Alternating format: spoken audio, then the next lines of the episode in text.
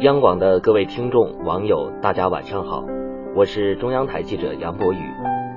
昨天，一条名为“北大毕业生杀猪八年，身家超百亿”的新闻，让北大杀猪才子陈升再次成为人们关注的焦点。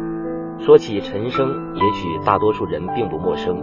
用陈升自己的话说，他是一个生活在社会底层的小人物，一个受过高等教育而又被生活所迫，在街头摆摊卖肉的小贩。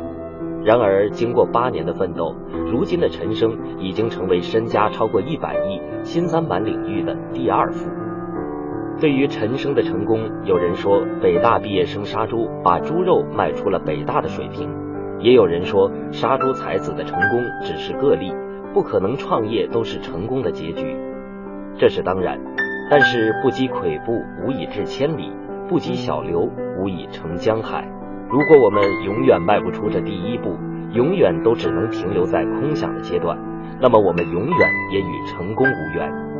当然了，创新时代，我们也更需要脚踏实地的坚守。无论你从事什么样的工作，只要你沉下心来做事，用良心做事，即使每天只能前进一小步，数年的积累也必将锻造平凡事业中的奇迹。您说呢？祝大家晚安。